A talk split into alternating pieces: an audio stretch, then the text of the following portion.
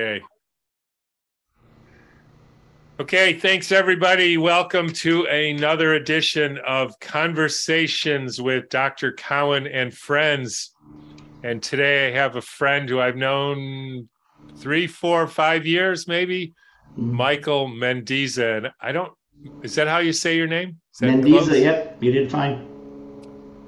And I don't remember how we met. I think you sent me something and I said something like, that's not right.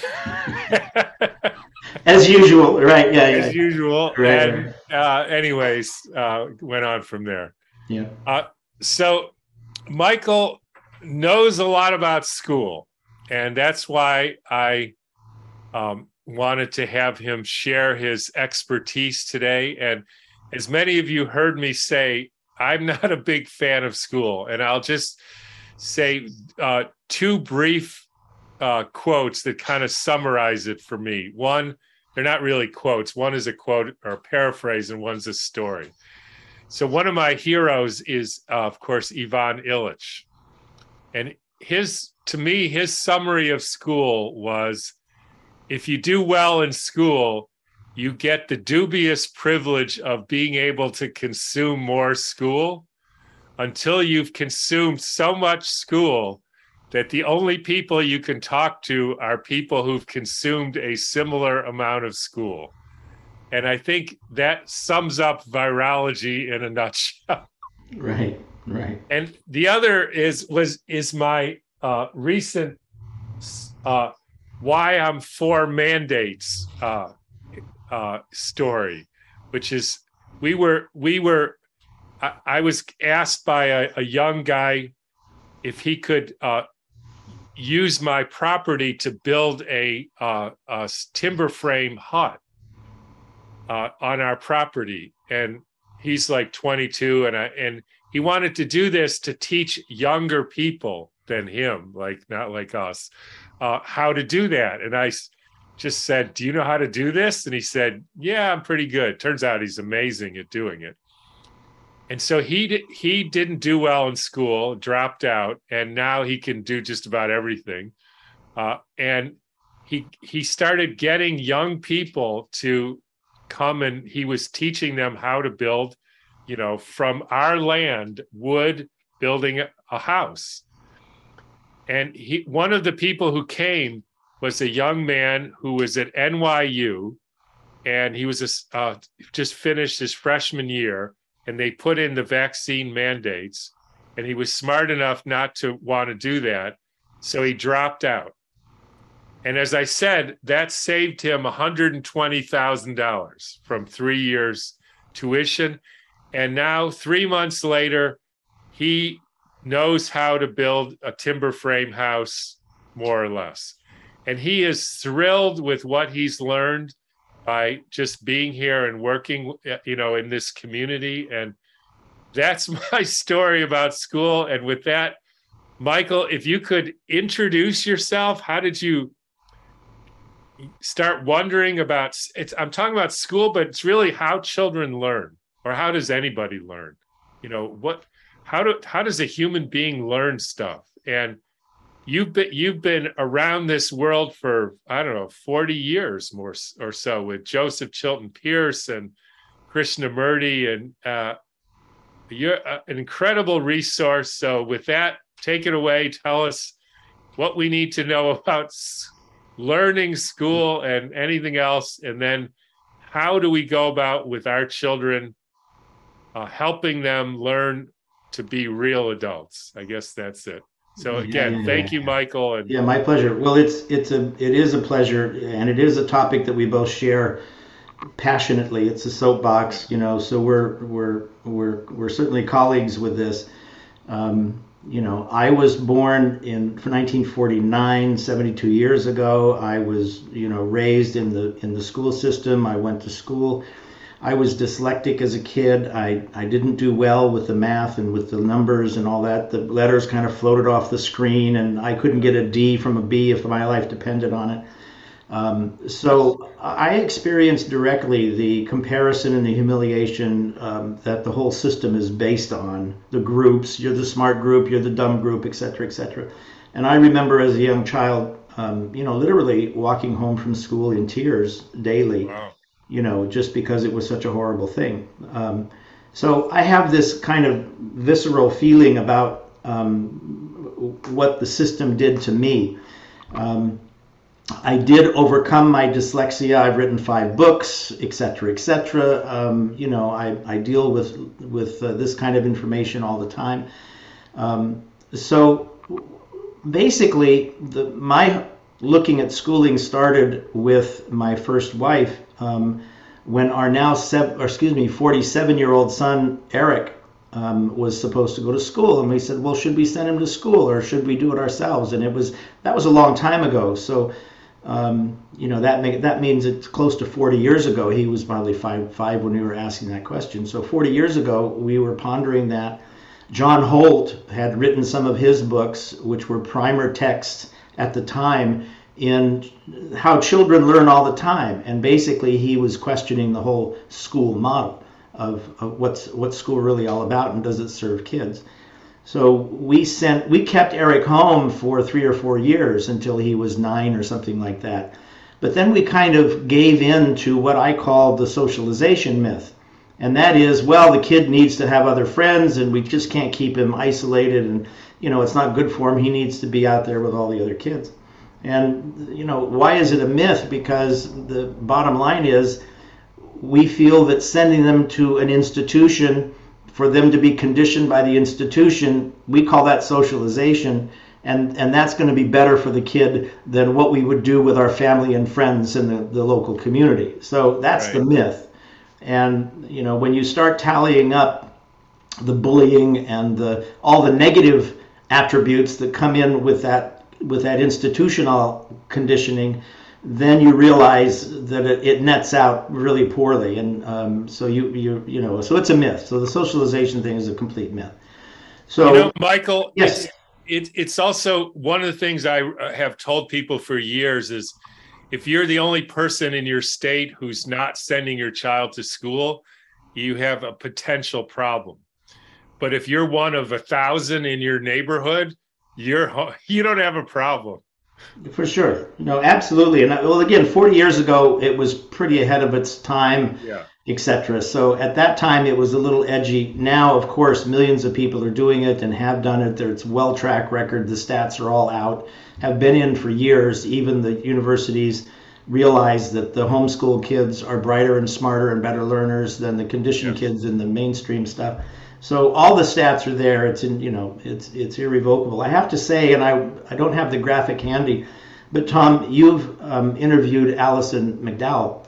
Yeah. And Alison um, started as a mom, and she looked at the standardized testing, and that led her down the rabbit hole of how big tech has intervened into the school system and embedded into the tests and into the tablets and into all of the all of the activities um, so schooling now is basically an extension of the surveillance state and the data gathering mechanisms that are in place. Very sophisticated. A real quick story, um, again with Joe Pearce. Um, he was invited to a symposium by Fritjof Capra, and they were looking. This is in the mid '90s, and the the big tech was just pushing um, technology in early childhood. And of course, it's been in the universities and in the high schools with computers and stuff, but they were pushing it down to the grade levels and in, and even down into preschools. And and so Capra did this symposium with about 20 experts from around the world, media, education, technology, etc.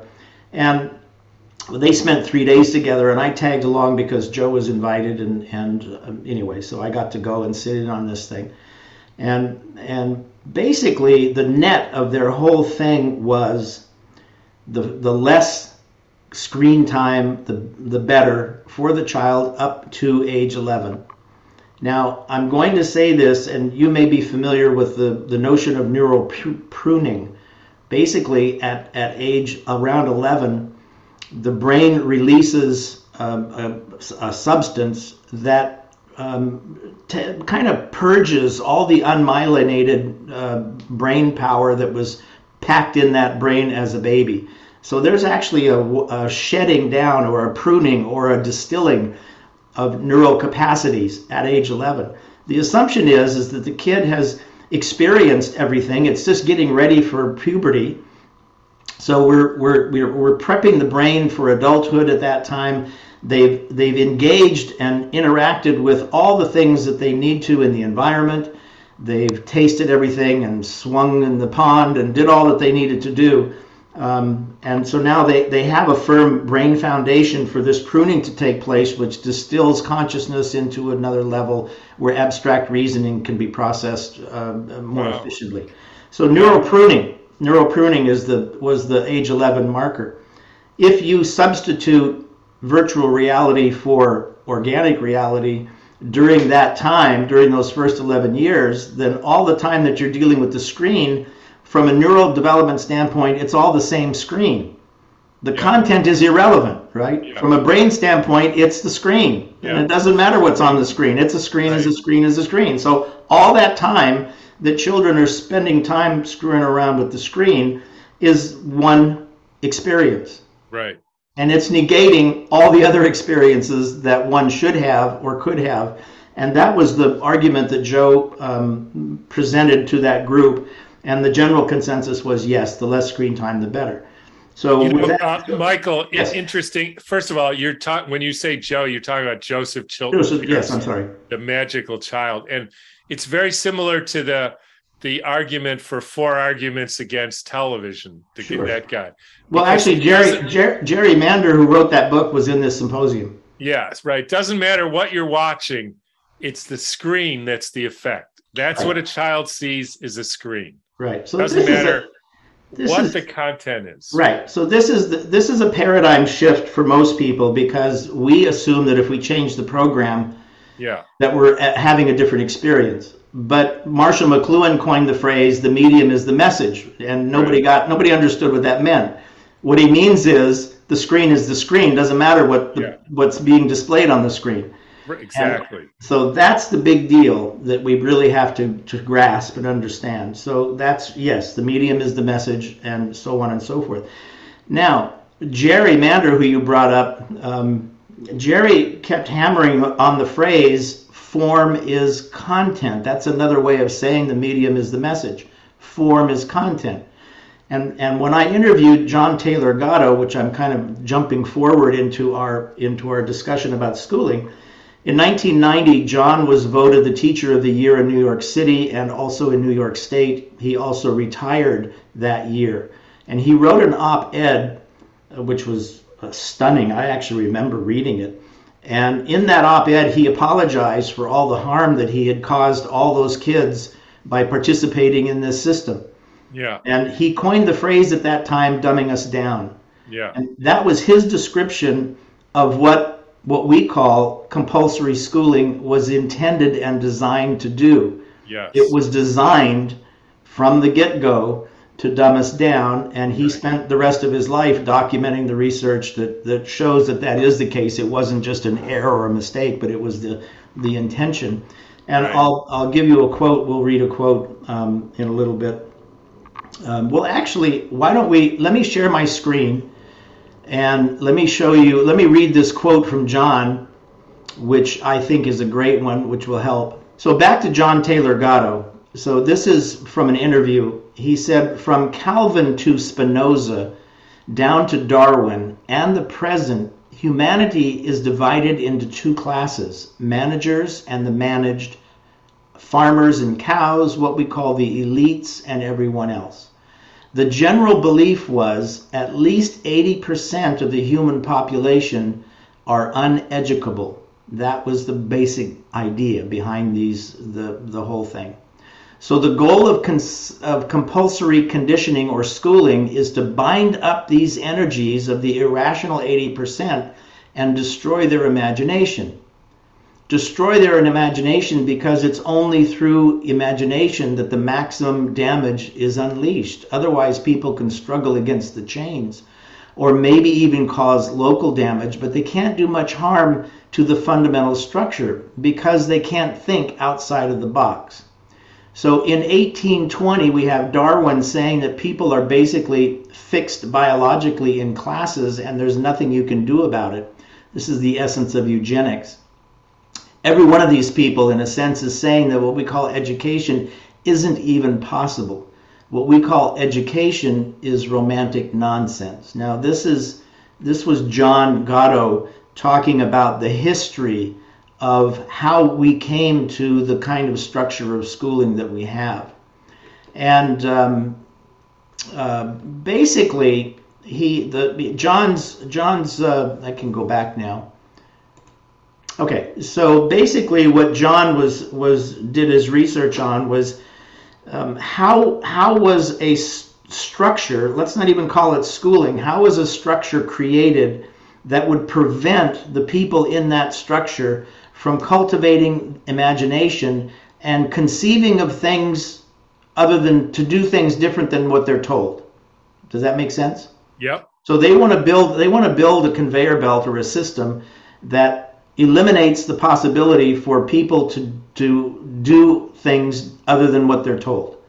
Now, this goes back to the Napoleonic Wars and Napoleon and him being defeated and so on and so forth. So the Prussian army got defeated by Napoleon and they decided that they needed to create a structure for conditioning the soldiers so that they they, they, they wouldn't have the capacity not to follow directions, period. That was the goal. And so they built this structure, and that became the model for what we call compulsory schooling. Yeah. And the goal of it was to eliminate this possibility of people to imagine and be creative, et cetera, et cetera. Yeah. So now that was where John, um, you know, focused his energy and attention. And um, so I I read John's works um, and I read Holt's works, and and it became apparent that this was really um, that schools were not doing what we thought they were. Right. So basically, that was that was kind of the beginning of it. What I'd like to do is go back and share my screen again. Okay, so yep. this is an this is a video with Joseph Chilton Pearce talking about uh, the difference between real learning and conditioning. Joe, I often use the phrase the intelligence of play. What is the relationship between play and learning? I, they, they are certainly interdependent. You can't have real learning with the child unless they are playing. Real playing is how real learning takes place. You can have conditioning, kind of Pavlovian conditioning of his dogs or behavior modifications through other means, which we look on as very serious, and which we generally call learning. But it's not learning, it's conditioning. Real learning takes place by what Maria Montessori would call the absorbent mind of the child, simply absorbing their universe, absorbing it, becoming it, and they do this through play. Play can be the most serious undertaking of a child's life. It is the most serious undertaking. They, they are completely entrained in play. Mind, the three parts of the mind thought, feeling, action, the body every aspect of the child's self entrains solely, focuses totally on the activity of absorbing their world, absorbing their environment, It's the most serious act of their life because they're literally building their construction of knowledge of their world, of themselves, of the relationship between the two, and laying down all the foundations for the later forms of intelligence. And in all of that, play is the activity itself. So you have those two things. What we think of as, con- as learning is conditioning. Training is conditioning, but real learning is that state of play. We, we have to interrupt the child's real state of learning or play in order to bring about what we think should be their training and their conditioning. If the state of play is the optimum state for learning and performance, then what's going on in school, which is often not exactly playful? Well, schools are set up for conditioning. There are certain aspects of the child we want to train to respond in certain ways through schooling. This is this is conditioning, behavior modifications. In each case, we must interrupt the child's real learning process of play in order to bring about these conditionings, which we think they should have. So our entire schooling is set up largely on conditioning rather than learning in the only way the child can learn, which is through what we as an adult interpret as play. I think this is one of the reasons we find a very small percentage of retention of the conditioning we think we're getting our children through. I remember the Carnegie Institute's famous statement, I think it was the Carnegie Institute back in 63 even, way back then, that the child seems to retain only 3 to 5 percent of the total information or conditioning uh, modifications we're trying to bring about, about 3 to 5 percent retention. Whereas that which is learned in a state of play is literally built in as, an, as a permanent neural patterning in the brain which they never lose if we could just recognize the the direct correspondence between play and learning and the dramatic difference between that and conditioning. And by simply shifting over, I think our entire schools, schooling could be extremely successful and produce, say, 95% retention. But it would have to be within the frame of the, the way by which nature has set up the learning process in the child. So this is a this is a big paradigm shift, right? To shift from the notion that what we call learning is really conditioning, the memorization, all the rote stuff that's happening in in the schools. Retention is only three to five percent. Um, I I did some math right? If we if we if if the three to five percent represents the real productivity of the school year, three to five percent is the retention, and if we span over 15 years. Uh, you know, kindergarten and preschool through maybe first year of college or something like that. So if you have 15 years and 3% equals 0.45, right? So your your real your real productivity of that 15 years is 0.45 of a year, half a year basically, giving yeah. it, know, right? Or the real productivity at 5% is 0.75. So out of the 15 years, three quarters of a year was real learning. What was the rest? The rest was interacting with the screen. It was interacting with the system. It was the standing in line. It was the it was being conditioned by the structure, not the curriculum, right? Right. So this conditioning, that's why that's why Gatto said dumbing us down is the is the way the system is structured because the vast so you can really look at at curriculum being a carrot. That's the carrot to drag you into the system, but the real purpose of the system is not curriculum. It's to condition you to obey authority and follow rules and do what you're told, basically. Right. So that's that. With that in mind, you know, uh, Michael, over the years, people have often said but Tom, don't you think the school system is failing? And you hear about that a lot. And I always said no. The whole thing was set up to make people stupider and to condition them to be to not think and it's very successful they've got it down to a science absolutely you know and and um, you know in the notes that i sent you earlier again taking a quote from John's work. Let me bring it up because it's a it's a great. Uh, um, uh, let me read this quote from you. This is a quote from John. Um, I assume that you can still see us on the screen because I've covered us yes. up. Okay, great. So let me read this quote from John. It's it's from his book Weapons of Mass Instruction. School is such a devaluation of human experience and human hopes that it took a long time to pull the trick off.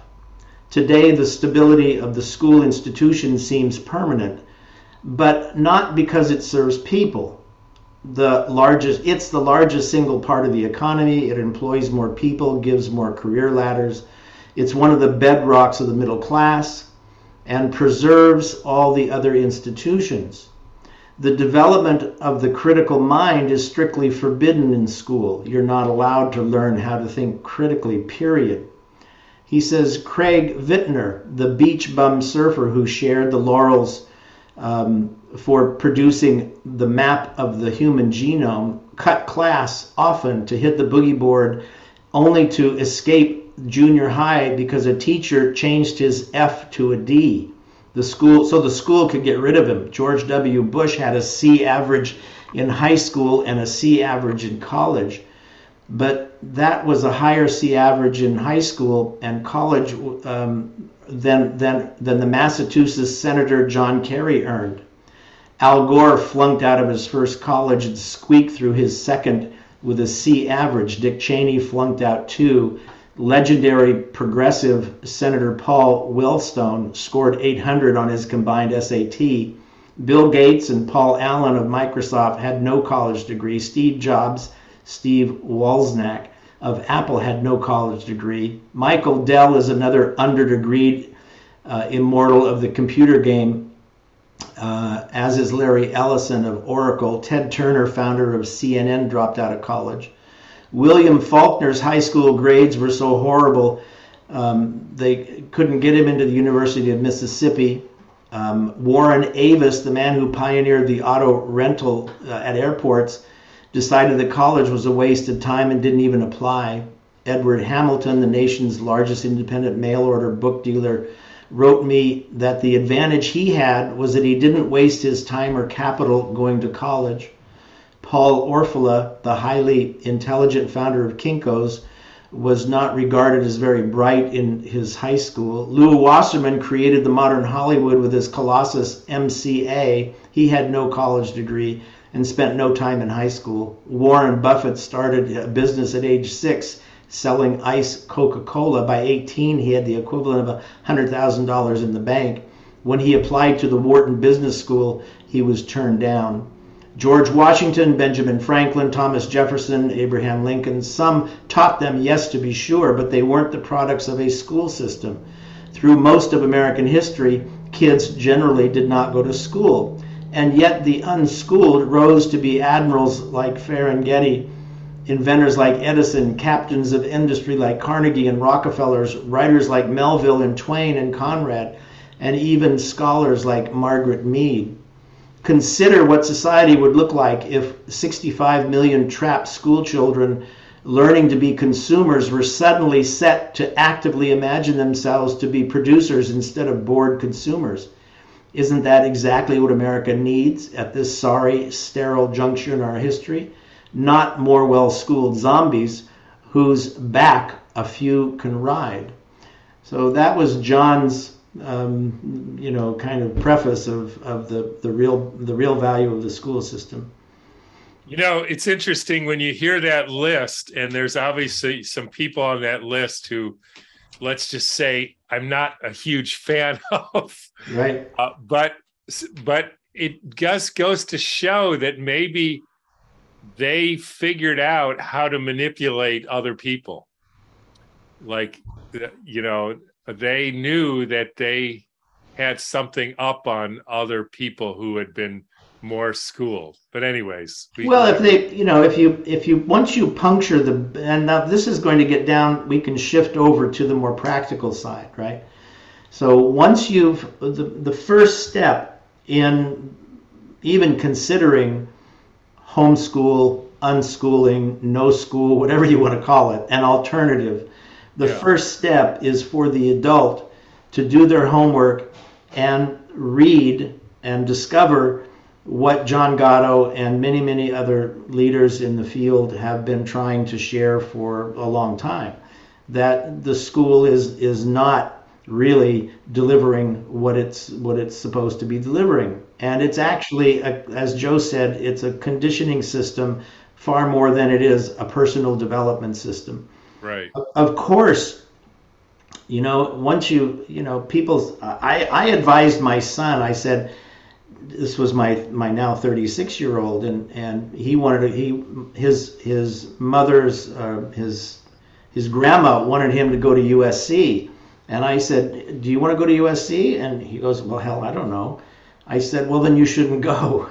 If you don't know, if you don't know why you don't want to go, you shouldn't go, right? Yeah. So I, you should take, you should take a year or two, go live, some, go travel, go to South America, go to Asia, you know, go to Europe, go someplace, learn about what you really want to do, and then you can come back and use the school to get where you want to go instead of stepping on the conveyor belt and having the school take you where it wants to go.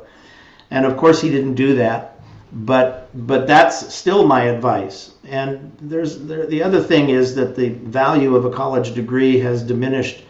Um, you know, it's in, overinflated. It's like inflation, right? So Yeah. so now it's worth ten cents instead of a hundred bucks. Yeah. So um, the value of the college degree is has diminished tremendously. Okay, so now now we got to school is not the place to learn. It's not and, and I personally to me this is all schools. Doesn't matter private, public, whatever. It's Right. the fina- it's like screens. Uh screens are screens. School is school. Doesn't matter to me what kind of school. So once you get that point, uh, now you uh, correct me. You have you have a young child, so you're doing this again. Yeah, it's Groundhog Day. So how do you go about going from where a lot of people are at, like they know school is not the place to be? Now what do you do?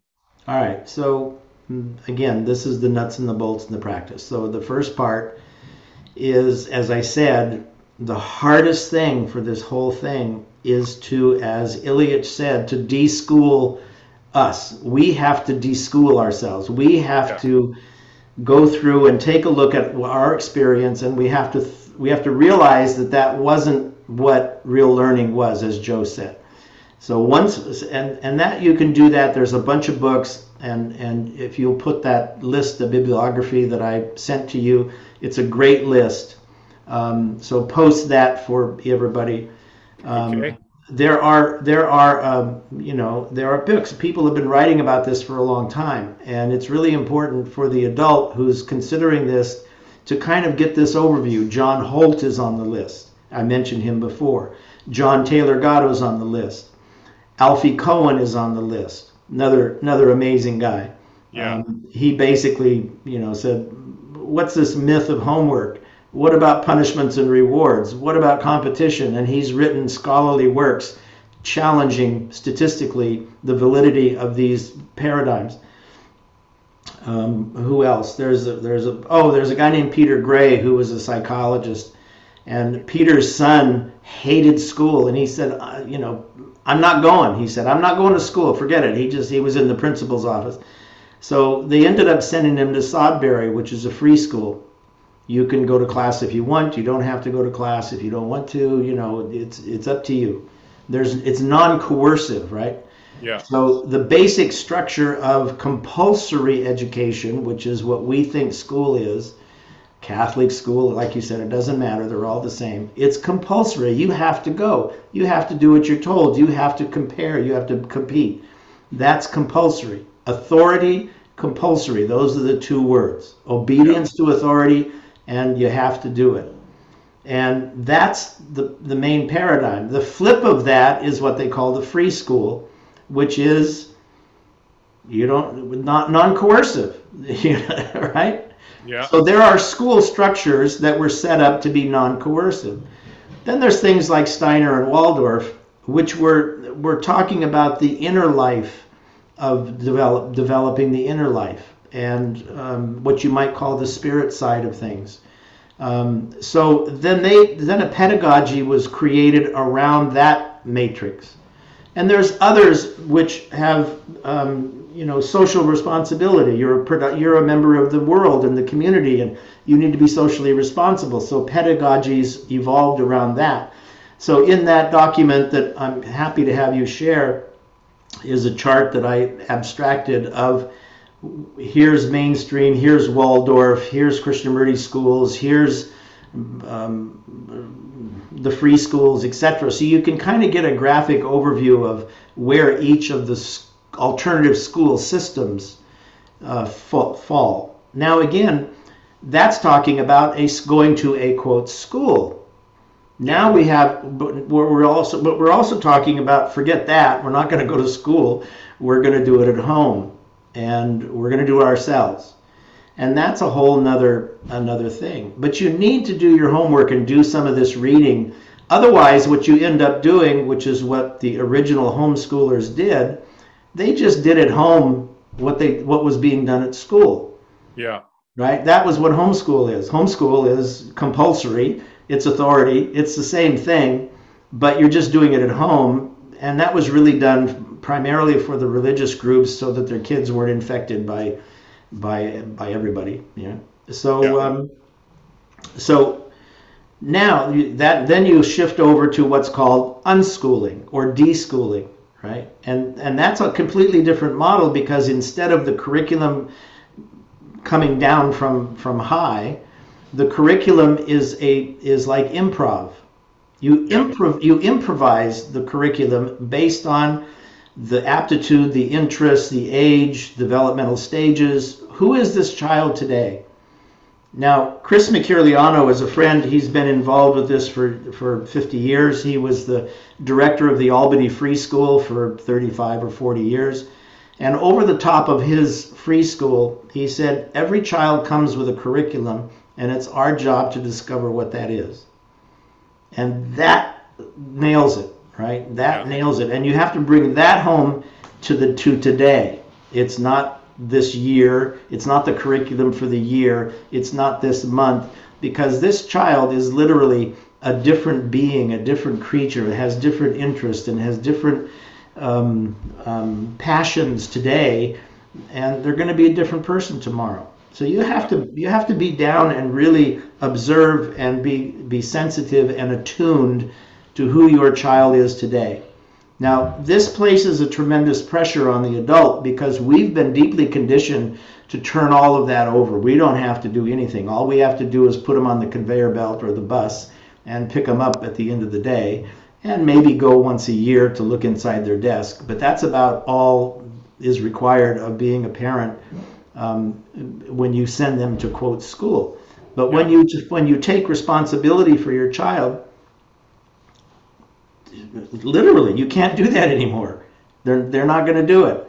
And the first thing people do is basically they they go and they buy the curriculum from the you know what is first grade, what is third grade, and and they and they basically do at home what was done in school and and and get by. But the deeper the deeper is you don't. That's the unschooling. The the unschooled person um, basically uses improv, and it's like I use the metaphor of surfing, right? Because the wave is always moving. It's a moving thing, and you have to be agile, and you have to kind of adapt to to what the crest of the wave is, and is it raining outside or is it sunny, and um, you know what what is interesting to the kid today instead of yesterday and so on and so forth and then you meet them where they are and you leach out of everyday experiences i'll use baking cookies as a classic example baking cookies involves chemistry it involves physics it involves the temperature it the mixing it involves fractions measurements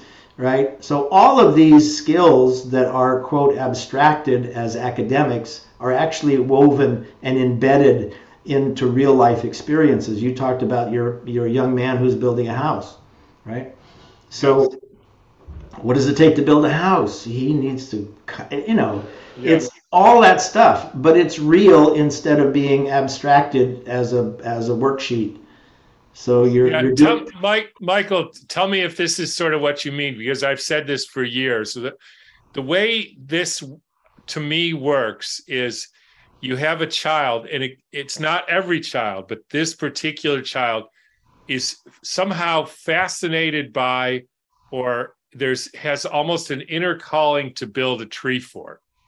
Let's say he's nine or so. Right, right. Now you you say, okay, your job then is to hook him up with somebody who knows how to build tree forts. I mean, maybe you do, but and and he goes to the tree fort guy and he says, you know, I want to build a tree fort, and you know, you pay him or you get a group of people and you pay him and he comes, and the guy says, well, you have to start with this and you have to divide this side by this side.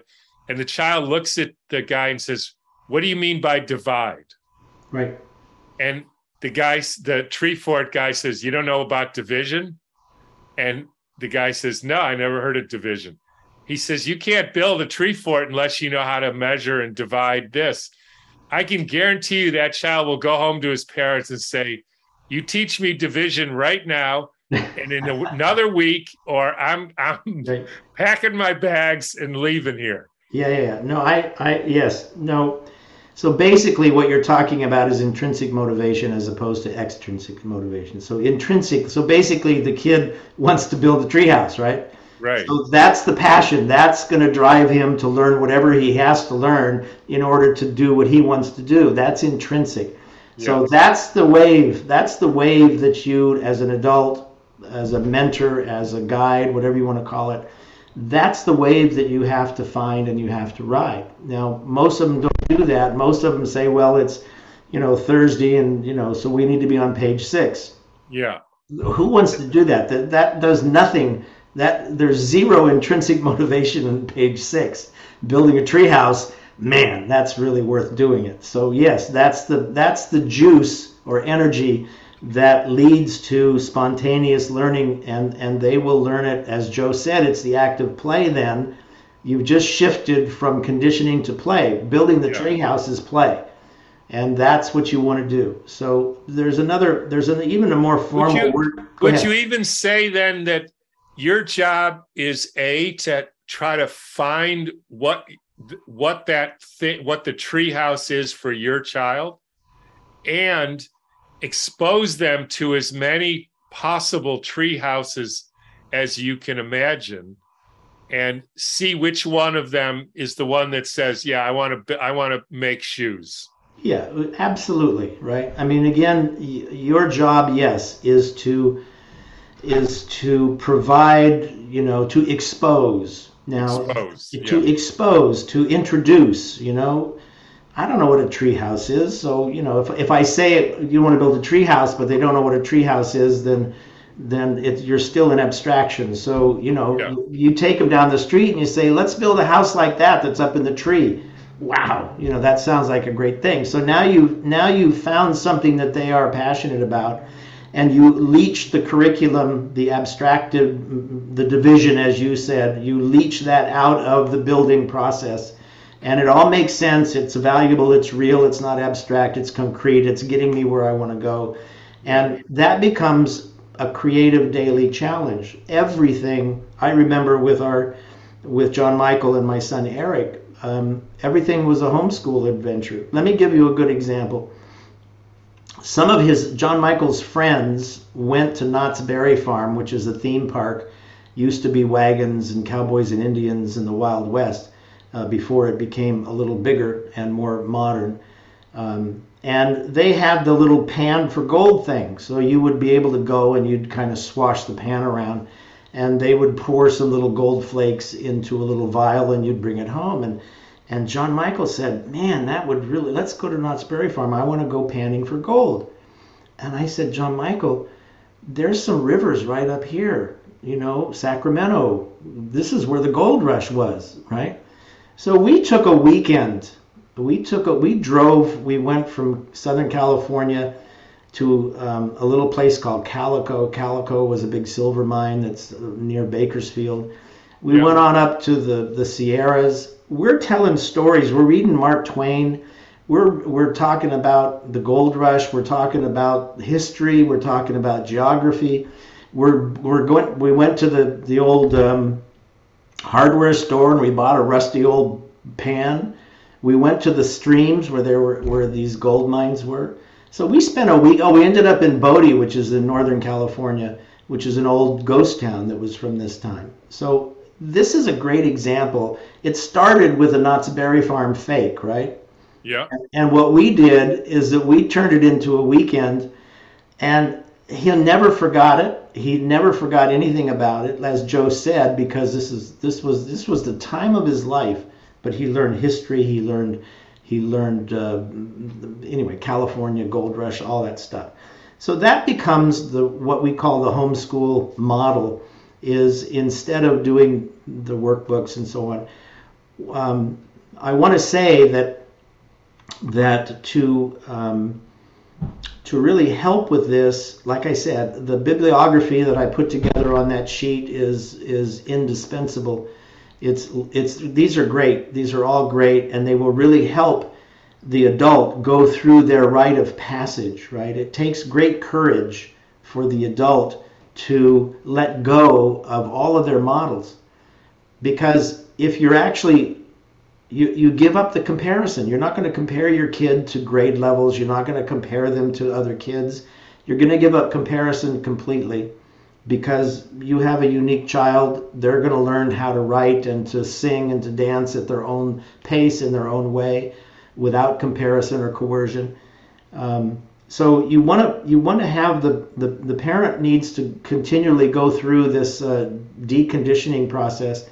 Um, and I would say the number one criteria for homeschooling is you need to you need to be able to be present. Um, you can't do it. You can't do it. You, you can't. You have to be there. You have to. Yeah. You have to help. It doesn't mean you have to do everything. I don't play the piano, so I'm not going to teach Carly, my eight-year-old, how to play the piano. But I can certainly um, sing with her and I can find somebody who knows how to play the piano. Right.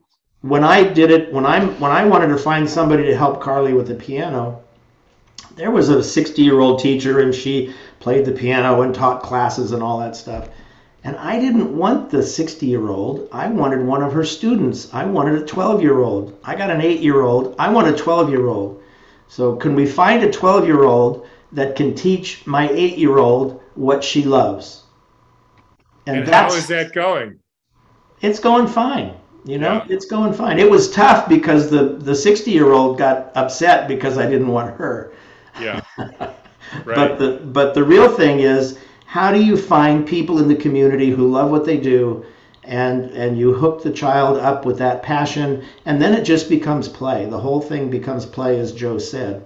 And um, you know, one of the things I've noticed, and I'd, I'd like to hear your comment on this, is when you really watch children, they very rarely teach each other anything. In fact, I think it's kind of a social taboo as a child to teach another child just about anything. They they talk about things and they show sometimes, but this sort of teaching energy, like I know, so you listen to me. It that that every child who hears that, if it's a child, they just go away, like they're just not interested. Yeah, well, so, I think I think the same is true for kids in school, right? Yeah, you know, except so they have to they have to pay attention, or something bad happens. But so so Bev, yes, if something bad happens, they have to do it because of the rewards and punishments. You know, Bev Bos, who was an icon in early childhood education in California. She gave 6,000 workshops to preschool teachers. You know, that's a lot of workshops. So Bev said experience, right? The experience is the teacher. So yeah. you want you want to surround the child with as many experiences as you can and then and then you you leach out the abstractions, the the the intellectual meanings that that we're going to attribute to it, the intellect but and and we confuse that. We're we're mostly interested in you know, or shall we say, the intellect takes supremacy. So we have we we live in our abstractions instead of our experience. And what we really want to do is you know have the child learn through experience. And what you're saying is that most kids don't abstract it; they just do the experience part. Right. So what do you have any uh, uh, experience with Carly about this thing they call socialization? Like, what what what can you tell parents about that? Well, you know, Tom, this is a this is this is touchy because you know the the state of parenting has changed. Um, almost it's almost unrecognizable since World yeah. War II, right?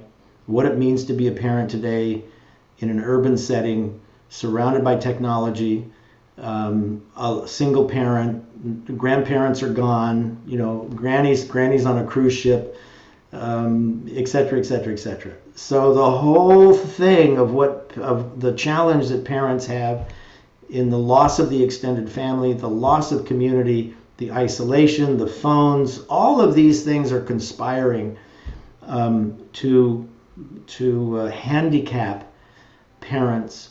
Um, they worry, they hover, um, they micromanage. They're pretty neurotic, frankly. So, Yeah, so right. most most kids, the first challenge is for the kids to survive the neuroticism that their parents represent. That's the number one deal.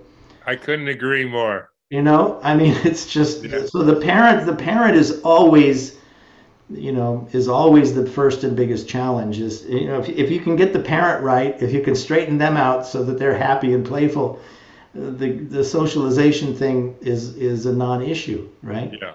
They, the kids will naturally um, connect with those people who are vital and playful. And I'll use play. I wrote a book on it. Um, actually, I you know you you're a golfer or you were a golfer, and um, you know I interviewed 30 tour players about how they how they were able to you know rise to the PGA and then become a Hall of Famer. I did a couple of Hall of Famers, etc.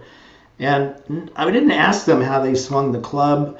I asked them how they were parented. What was it about the way you were parented and the way that your parents related to you as a young, uh, you know, golfer that allowed you to not self-destruct as you went through this through this rite of passage, right? And um, you know, I, I use humor. I'm going to say this as a personal thing my my eight year old we are laughing and we're we're negotiating you know you know i'll pay you two dollars no she wants three dollars and you know so we're like how many credits you know we're playing this negotiation game and she knows it's a play she knows it's play and if something goes wrong and she needs to clean up her room and i'm kind of grumpy because you know i asked her 25 times to clean up her room I always go to play. I always, you know, it's it's never serious. It's always a playful. Yes, I'm passionate about cleaning up the room, but I make it playful. And then I How do go you help. do that? How, How do do I- do that? How do I do it? Yeah. I don't know. It's again, it's improv, right? You have to you have to flip it so that it so that you make a joke out of it. Yeah. Now you're serious because, damn it, I told you 25 times to clean this thing up. It's not clean, and but somehow taking, t- you know, changing changing my state so that it's so that it's so that it's a joke. The you know the instead of it being punitive, it becomes humorous, right? Yeah. And- And that's the flip. And I'll I'll I'll share with you you know one other aspect of this and it's and it's called state specific learning and performance which was the, the main theme of the book that i wrote about play play is what athletes call the zone which is what the research community calls flow flow the zone and child's play are, are the same state with three different labels Yeah. and, and this particular state has certain attributes to it. It's flexible, it's imaginative, it's exploratory. You have willingness to risk. Um, if it falls down and you fail, it's not a failure. There's no failure possible in play. If, if the if the tower falls down, well, that's great because now you see if you can build it taller. So there's Yeah. no failure. There's no comparison. So there's a certain there's a, there are certain qualities, a gestalt of qualities that that's um, inherent in the play state that's not in, not in any other state. Now, state-specific learning and performance has a biological function because when when a neural pattern is created from an experience, you have all three or four brains. You have the sensory motor brain is contributing its piece to that experience. What does it move and ta- how, what does it feel like in three dimensions? By weight, the physical part of it Yeah. what is the emotional feeling that I'm having as I'm doing this, right? Yeah. So there's your emotional component. And then you have your abstraction, which is your mental, you know, your your uh, your so thought, feeling, and action. Each Yeah. of those each of those patterns get woven into the neural patterning, which we call the memory of this experience. Yeah. All three of them.